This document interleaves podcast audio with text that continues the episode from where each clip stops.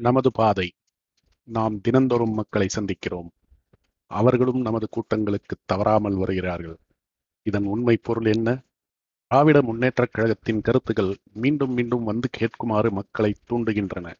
மக்களும் மீண்டும் மீண்டும் வந்து கேட்கிறார்கள். திராவிட நாடு திராவிடருக்கே என்ற மழலை மொழியை தினம் தவறாமல் நாடு கேட்டுக்கொண்டே இருக்கின்றது.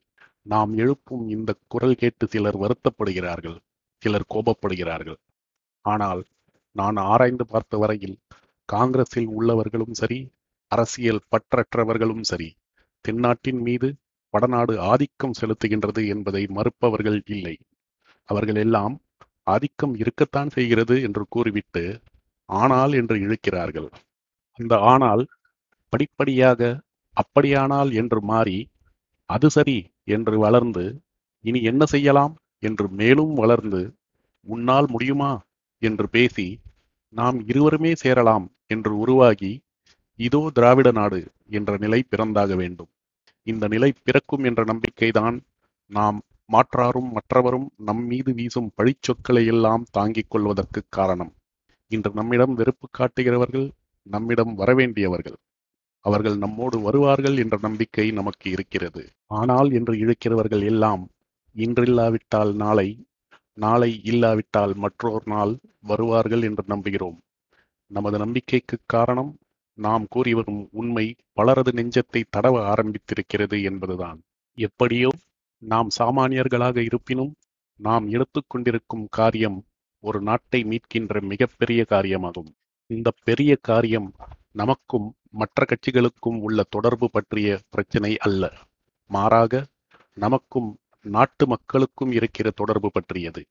எனவே கழகத் தோழர்கள் இந்த உண்மையை அறிந்து பணியாற்றிட வேண்டும். கழகத் தோழர்களுக்கு நான்கு முக்கிய குணங்கள் இருக்க வேண்டும். ஒன்று எதையும் சகித்துக்கொள்ளும் பொறுமை குணம். மற்றது எதற்கும் கோபம் கொள்ளாமல் இருப்பது. இன்னொன்று எதற்காகவும் சலித்து கொள்ளாமல் இருப்பது. நான்காவது எதற்கும் வேதனைப்பட்டு கொள்ளாமல் இருப்பது. இந்த குணங்கள் நமக்கு இருக்க வேண்டும் என்பதற்கு நான் கூறும் காரணம் மாற்றுக் கட்சியினர் நம்மை வசைபாடுவதில் ஈடுபட்டால் நாம் அதனால் ஆத்திரமடையாமல் நமது கழகம் வளர வேண்டும் என்று நினைத்து உழைத்து கழகத்தின் வெற்றிக்கு பாடுபட வேண்டும் என்பதற்காகத்தான். மாற்றுக் கட்சியினர் நம்மை திட்டுவதாலே நமது வளர்ச்சி குன்றிவிடாது. பிறரை தாக்குவதன் மூலம் ஒரு இயக்கம் வளர முடியாது. பிறர் தாக்குவதை தாங்கிக் கொள்ளும் வலிமை பெற்றால்தான் இயக்கம் வளரும். தாக்குவோரை திருப்பி தாக்குவது வலிமைக்கு அடையாளம் அல்ல. எனவே நமது நண்பர்கள் இந்த முறையிலே தங்கள் மனத்தை வளர்த்து கொள்ளக்கூடாது நாம் எடுத்த காரியம் வெற்றி பெற வேண்டும். அதை விடுத்து வேறு காரியத்தில் இறங்கக்கூடாது நம்முடைய நோக்கமெல்லாம் நமக்கு எதிரே பத்து பேர் இருக்கிறார்கள் என்றால் அடுத்த ஆண்டு அவர்களிலிருந்து இரண்டு பேர் நம் பக்கம் வந்து சேருமாறு பணி செய்வதாக இருக்க வேண்டும். அதற்கு அடுத்த ஆண்டு மேலும் நான்கு பேரை நம் பக்கம் அழைத்து வர வேண்டும். இந்த கணக்குதான் நமக்கு முக்கியம். நாடு மீட்கின்ற நற்பணியில் நாம் ஈடுபடும் போது தோல்விகள் பலவற்றை நாம் ஏற்க வேண்டியவர்களாகின்றோம். தோல்வியைக் கண்டு துவளாத உள்ளம் இருந்தால்தான் கழகம் வளர முடியும்.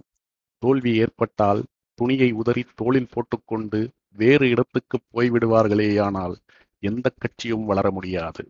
ஜஸ்டிஸ் கட்சியில் இருந்த தலைவர்கள் அப்படித்தான் தோல்வியினை கண்டு தாங்கிக் கொள்ள முடியாமல் உடைகளை மாற்றிக்கொண்டு காங்கிரஸில் சேர்ந்து விட்டார்கள்.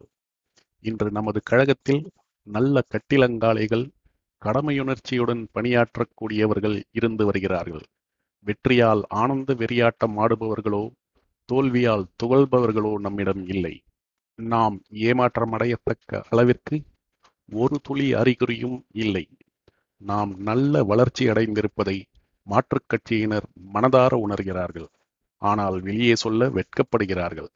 ஆகவே நாம் ஆற்ற வேண்டிய பணியை தொடர்ந்து நடத்த வேண்டும்.